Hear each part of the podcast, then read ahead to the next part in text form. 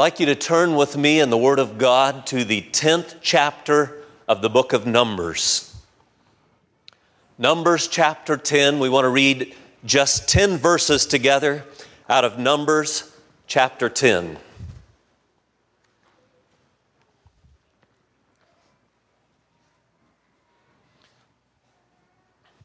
Genesis, Exodus, Leviticus, Numbers, chapter 10, verse 1. Thinking this morning about sounding the trumpet. Sounding the trumpet. Look with me. And the Lord spake unto Moses, saying, Make thee two trumpets of silver. Of a whole piece shalt thou make them, that thou mayest use them for the calling of the assembly and for the journeying of the camps. And when they shall blow with them, all the assembly shall assemble themselves to thee at the door of the tabernacle of the congregation. And if they blow with but one trumpet, then the princes, which are heads of the thousands of Israel, shall gather themselves unto thee. When ye blow an alarm, then shall the camps that lie on the east parts, then the camps that lie on the east parts shall go forward. When ye blow an alarm the second time, then the camps that lie on the south side shall take their journey, and they shall blow an alarm for their journeys. But when the congregation is to be gathered together, you shall blow, but you shall not sound an alarm. And the sons of Aaron the priest shall blow with the trumpets, and they shall be to you for an ordinance forever throughout your generations. And if ye go to war in your land against the enemy that oppresseth you, then ye shall blow an alarm with the trumpets, and ye shall be remembered before the Lord your God, and you shall be saved from your enemies. Also, in the day of your gladness, and in your solemn days, and in the beginning of your months, you shall blow with the trumpets over your burnt offerings and over the sacrifices of your peace offerings, that they may be to you for a memorial before your God. I am the Lord your God. Now, this morning, I just want to point out to you in this interesting passage in the book of Numbers that there are several types of signals that God ordained to be sounded out with these two silver trumpets. God told Moses this. He said, I want you, or under your uh, authority, I want there to be made two silver trumpets. And they have various purposes. One of them is the calling of the assembly and the other is for the journeying of the camps. Then shortly we read about a trumpet for an alarm and other references to trumpets. I don't want to take a lot of time there, but I want to suggest to you this morning that we have heard all of those trumpets this weekend. We've heard the trumpet that has called us together for assembly. We've heard trumpets of alarm. Now we're about to hear a trumpet call to journey. It's interesting to note, and I had made some notations on that that I didn't end up somehow managing to get in my book or in my Bible, but I'll share with you as I recall. You'll notice in verse 3 it says, When they shall blow with them. Them is plural. That's two trumpets. Both of these trumpets. When, when they shall blow with them, all the assembly shall assemble at the door of the tabernacle. A double trumpet blast meant the calling of the assembly. Verse 4 says, If they blow with but one trumpet, then the princes, which are the heads, shall assemble themselves together. There are a time for the leaders of God's people to come together. Verse 5 says, When you blow an alarm, then the camps that lie on the east part shall go forward, and other parts of the camp. The Septuagint has even a further reference to all four quadrants of the camp, I believe. Alarm trumpets and which direction they were to journey. I think it's interesting to note that I believe if you would look at that word alarm, it's been a, good while since I've done this. In the original Hebrew language, it implies a staccato blast. It implies a variegated sound versus a long, even sound for the calling together. An alarm trumpet is a staccato blast. It, it's an alarm trumpet.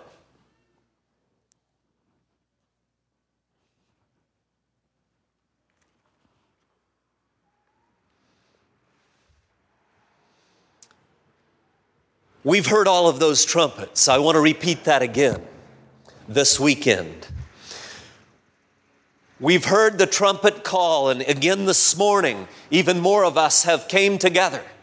The trumpet call, and a long, even blast, was the trumpet call for assembly, perhaps of two trumpets for the gathering together of God's people. And we have assembled for three days. That's not an alarm blast, nor should it be, my brothers. The call to come together should not be an alarm blast. We need the, the people of God. It is a serious call, the call to assemble. The trumpet call to assemble is a serious call, and we need the people of God. And I thank God for His people. We need each other. God has not called us to be islands. We need to come together. That's a serious call from the Word of God. In fact, the 10th chapter of Hebrews reminds us of that call. When the writer of Hebrews says, breaks into this urgent cry, even for assembly, even though it's not an alarm. He says, Having therefore, brethren, boldness to enter into the holiest by the blood of Jesus, by a new and living way, which he hath consecrated for us through the veil. There's a ripped veil this morning, through the veil, that is to say, his flesh. And having an high priest over the house of God, let us draw near with a true heart in full assurance of faith, having our hearts sprinkled from an evil conscience and our bodies washed with pure water. But he doesn't stop there. He said, us, Let us hold fast the profession of our faith without wavering, for he is faithful that promised. And he doesn't stop there. And he says, And let us consider one another not forsaking the assembling of ourselves together, as the manner of some is, but exhorting one another, and so much the more as you see the day approaching. We have heard this weekend the trumpet call of assembly. We want to seek to be a part of the potent blessing of the body of Christ coming together as serious soldiers. You follow that phrase in the New Testament Paul says, when you are come together and my spirit. When you come together, you'll find that phrase a number of times the call for assembly. But you know, we've heard another trumpet blast. Oh, the blessed blast of God. We've heard another trumpet blast this weekend, and it's a trumpet call of alarm and war. The second chapter of Joel, we read those words Blow you the trumpet in Zion, sound an alarm in my holy mountain. We know on down through that chapter, those words were brought back of the last days there on, on the day of Pentecost and quoted again from the prophecy of Joel. Our brother already referred to the 58th chapter of Isaiah, where the prophet says, God says to his prophet, actually, Cry aloud, spare not, lift up your voice like a trumpet, and tell my people their iniquity and the house of Jacob their sins. Yet they seek me daily and delight to know my ways as a nation that did righteousness and forsook not the ordinance of God. They ask of me the ordinances of justice. They take delight in approaching to God. Yes, that's the story of many sad situations in America today that there are people who take delight in approaching to God, so to speak. That was the condition in Isaiah's day. But God said, You lift up your voice like a trumpet. And we've heard that trumpet call this weekend, the trumpet call of alarm and war. It's a staccato blast, it's a variegated sound, it's an alarm warning. Have you ever heard a siren to evacuate the building? Have you ever heard a warning? There's a tornado nearby. It's an alarm warning, a trumpet call of warning. We have heard those this weekend. We have heard the alarm trumpet of the innocent bloodshed that is going on across our land in America. And will we plug our ears and retreat into the avoidance ethic that we heard about? It was a sobering call to me. Or will we pray and boldly preach and ask God to show us what should we do for these children and for the society around us that doesn't even have a standard of, of right and wrong anymore? Will we lift up a standard in love and in compassion and in holiness? The trumpet, alarm trumpet of innocent bloodshed and abortion. These days we've heard the alarm trumpet of the plague of immorality across America. We heard that, brothers, and I thank you, those of you who have taken part in sounding that alarm so effectively this weekend. Brothers and sisters, will we listen? Will we declare war? Will we weep? The call in the second chapter of Joel is let the priests, the ministers of the Lord, weep between the porch and the altar. And we witnessed and experienced personally and observed weeping of the ministers of God this weekend because of this sin. Save thy people, O God. Give not your heritage over to reproach. Will we weep? But will we not stop there? Will we fight? Will we fight? This is a trumpet call of alarm and assembly for war.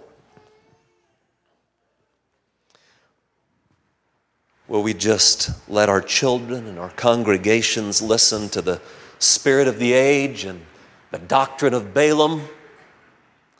Or will we carry on with a resolve to go to battle, to cut off arms and to pluck out eyes and and the Bible doesn't just say to cut off your arm, brother, pluck out your eye, sister, and just set it nearby where you can reach and, and, and get it again if you happen to need it. No, it says cut off your arm and cast it from you. Pluck out your eye and cast it from you.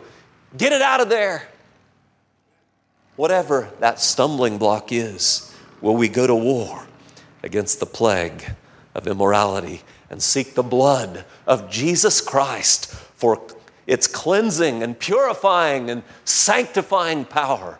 Oh, the blood of the Lamb that washes from sin at any cost, brothers. Will we do that at any cost? I so well remember the day a man came into my office, said, I've been addicted to immorality for years, and I'm ready to be done whatever it takes that man got victory. And I've noticed through the years when someone reaches that point, they have victory. Whatever it takes, whatever it takes. God called men of God to that last night. He's still calling today. We've heard the alarm trumpet this weekend of the jihad of Islam. Will we cower in fear, brothers and sisters? Or will we march? Will we hear the sound of the trumpet and march, letting perfect love well within us and cast out our fear and, and go with compassion and with grace to those from differing backgrounds, such as Islam, and reach out to them and invite them into our homes? I was convicted by this There's a young man, Muhammad, that I've met in, in our local university in, in Ellensburg nearby. And he came out to our home. My wife had a thought this way and, and sought if there were any international students that might not have a place to go for Christmas dinner. And, and Muhammad called up and said, Can I come to your house? And he came from Saudi Arabia. What a blessing, a nice time we had. And we've met together and we've shared since. But, but he told me some time back, he sent me a message. When Ramadan is over, I want to come out to your house and, and have a meal, and I want to make you Arabian coffee. And, and I've been busy and I've been cumbered, and I responded, but, but we haven't made it happen, and I'm ashamed this weekend.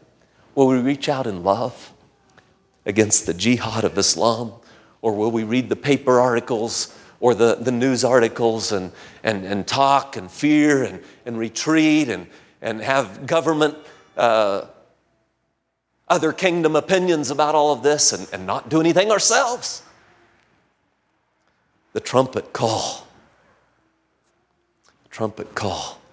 These deceived ones are entering our communities by the hundreds and by the thousands. Will we reach out with the love and truth of Jesus Christ and the gospel that can still cleanse a man and a woman from sin. I don't care where they've been.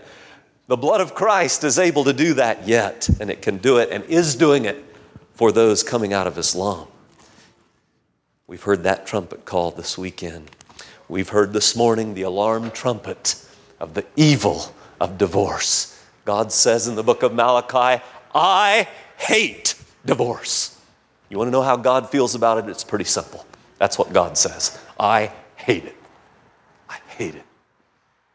There are probably situations in this room with deep pain. You hate it too, but it's touched your life very painfully.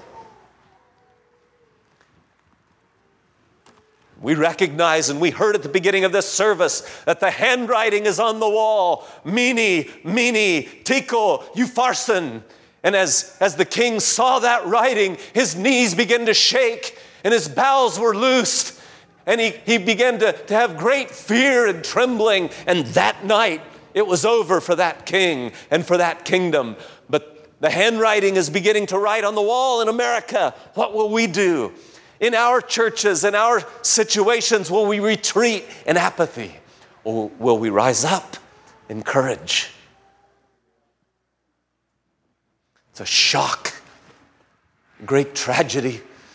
Some weeks ago, I received the reality that a couple I married, I married some beautiful children several years ago, haven't had a close connection, and the man left his wife for men. It's a shame. And yet, it's a reality in our land and a bleeding sister. And there's repentance and there's opportunity for that man to turn and find Jesus Christ. We've heard that this weekend. But will we lift up a clear standard? Will the trumpet give a certain sound so that we know? Remember, there were different kinds of blasts. I think Paul knew what he was talking about. If the trumpet gives an uncertain sound, it's not clearly an alarm warning, then who would know whether this is a battle trumpet or not? Maybe it's just a let's get together and have a nice time trumpet. No, we need to give a certain sound when it's an alarm, a staccato blast. Alarm. The trumpet must give a certain sound. Well, we have heard these trumpet calls this, this weekend. A war trumpet, are you ready? But remember, brothers and sisters, and Maybe there's someone that's wandered in here that doesn't even realize this for sure, but I want to remind you. I want to make it very clear that the weapons of our warfare, as we respond to this battle cry, the weapons of our warfare are not carnal. That means they're not fleshly. That means they're not pistols, and they're not knives, and they're not rifles, and they're not cannons, and they're not torpedoes, and they're not those kinds of things. Though our weapons aren't carnal, but they are mighty in fact, they're a lot more mighty than those weapons. In fact, they have the actual ability to, to pull down strongholds and to cast down imaginations and every high thing that would dare to exalt itself against the knowledge of God and to bring into captivity every thought to the obedience of Christ. That is mighty weapons, brothers, and that's the weapons we're going to be using as we go forward into war from here. Those flesh weapons should be as strange to us as Saul's armor was to David. No, I, I, that doesn't work for me. I'm going in the name of the Lord God of Israel. But you know, I want to remind you there was a day, there was a day when David missed the trumpet. He missed the battle trumpet. There was a day, the Bible says, when the kings go to battle. And David stayed at home. He didn't hear the trumpet. He stayed at home at great loss to the kingdom and to his own life. We've been reminded of that this weekend and last night, especially. Will you stay at home? Probably some of the most vulnerable times in my life when the enemy, when the temptations come knocking at the door of my heart, is if I've relaxed a little bit. It's time to just rest a little bit from the battle. There's a land of rest coming. Oh, land of rest for thee I sigh. When will the moment come when I shall lay my armor by and dwell with Christ at home? But it's not yet. It's not yet. Don't stay home when the kings go to battle, brothers. Let's be a part of the battle. Let's be a part of the battle. Our weapons are mighty through God. God has not shortchanged his church. And I must close. I want to read to you one more passage of Scripture. If you would turn with me to the third chapter of Revelation. Revelation chapter 3.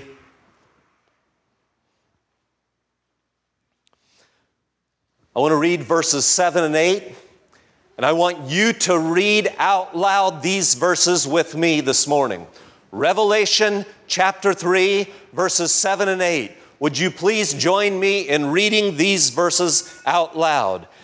And to the angel of the church in Philadelphia, write These things saith he that is holy, he that is true, he that hath the key of David, he that openeth and no man shutteth, and shutteth and no man openeth.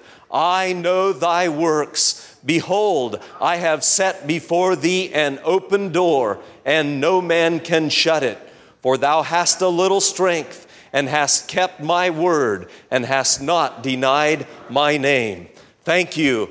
Did you notice those words? Did you see who was speaking? This is Jesus Christ this morning, and I believe he's speaking that message as he spoke it to the churches. It includes us this morning. It's Jesus. It's the one who has the key of David. It's the one who, the first chapter of Revelation, when John saw that vision of the glorified Christ, you imagine that. This was the Apostle John. This is the one who, who lay on Jesus' breast and said, Lord, is it I? This was John, who, that disciple whom Jesus loved. And now he heard a voice and he turned and there was one behind him. And he saw, and his hair and his head were white like wool, and his eyes were as a flame of fire, and his feet were like brass that burned in a furnace. And John fell at his feet. And he said, I am Jesus. I'm Jesus. I have the keys of death and of hell. I am he that liveth and was dead, and behold, I am alive forevermore. Amen. And have the keys of death and hell. That's the one who's speaking here. He's also the one who has the key of David. He says, I can open and no man can shut. I can also shut and no man can open. But he said this, and I want to leave you with this this morning. He said, Behold, I have set before you an open door just, just consider those words for just a moment as we close. Behold, that word is an alert call. It means stop and take a look at the reality of this. Behold it. Don't just glance at it. Stop and look. Behold. Now let's look a little further. Behold, I. That's Jesus. I, Jesus said. That's the one who has the keys of death and hell. That's the one who can open and shut. That's the one who he said, the Father has given all authority unto the Son. That's the one that men are going to stand before in the day when God shall judge the secrets of men by Christ Jesus, according to my gospel. That's the one who said, Behold, I He has the authority this morning. I. Let's go on in that verse. Behold, behold, I, behold, I have set before you, before you, an open door. I want you to think about that, brothers and sisters. There are a lot of doors behind us. A lot of life is behind us. In fact, every moment before this moment is behind us. You can't change the past. Not one of us can go back and change one day of the past. It's the past. The Apostle Paul had some griefs, but it was the past. What did he say? Forgetting those things which are behind. Forgetting those things which are behind and, and reaching forth unto those things which are before. I press toward the mark for the prize of the high calling of God in Christ Jesus. Brothers, this morning, Jesus said, I have set before you an open door. Forget about the lost opportunities. Forget about, yes, sometimes we can learn lessons from the past, but we can't dwell on the failures of the past. We're talking about doors before us. And Jesus said, I have set before you an open door, and no man can shut it. No man can shut it. An open door. Oh, what a blessing this morning. God can do that. God can do that. Take courage, brother. There are doors open as you look at these areas where the Spirit of God has raised up a standard. Will you stand? Will you look at the open doors and don't wring your hands at the doors of the past? They're past. But God has open doors before us, He set them before us. But remember, remember, we'll soon be hearing the trumpet call for the journeying of the camp to leave this place, I want to remind you of one more trumpet. One more trumpet. The Apostle Paul said, Behold, I show you a mystery. We shall not all sleep, but we shall all be changed in a moment, in the twinkling of an eye, at the last trump. The last trump. For the trumpet shall sound, and the dead shall be raised incorruptible, and we shall be changed. We shall be changed. There's a last trump coming. If there's an unconverted one here this morning, if there's someone here who has not yet repented of your sin and given your life without reservation to Jesus Christ and allowed His pardon payment of the blood, that incorruptible blood, to pay for your sin, there's still time. But I don't know how much time because He that opens the door before us is also the one who can shut and no man can open. You remember those virgins? Lord, Lord, open unto us, open unto us. But the door was shut. This morning it's still open. There's yet a trumpet. Are you listening? Are you ready for that trumpet? May God bless us as we go from here.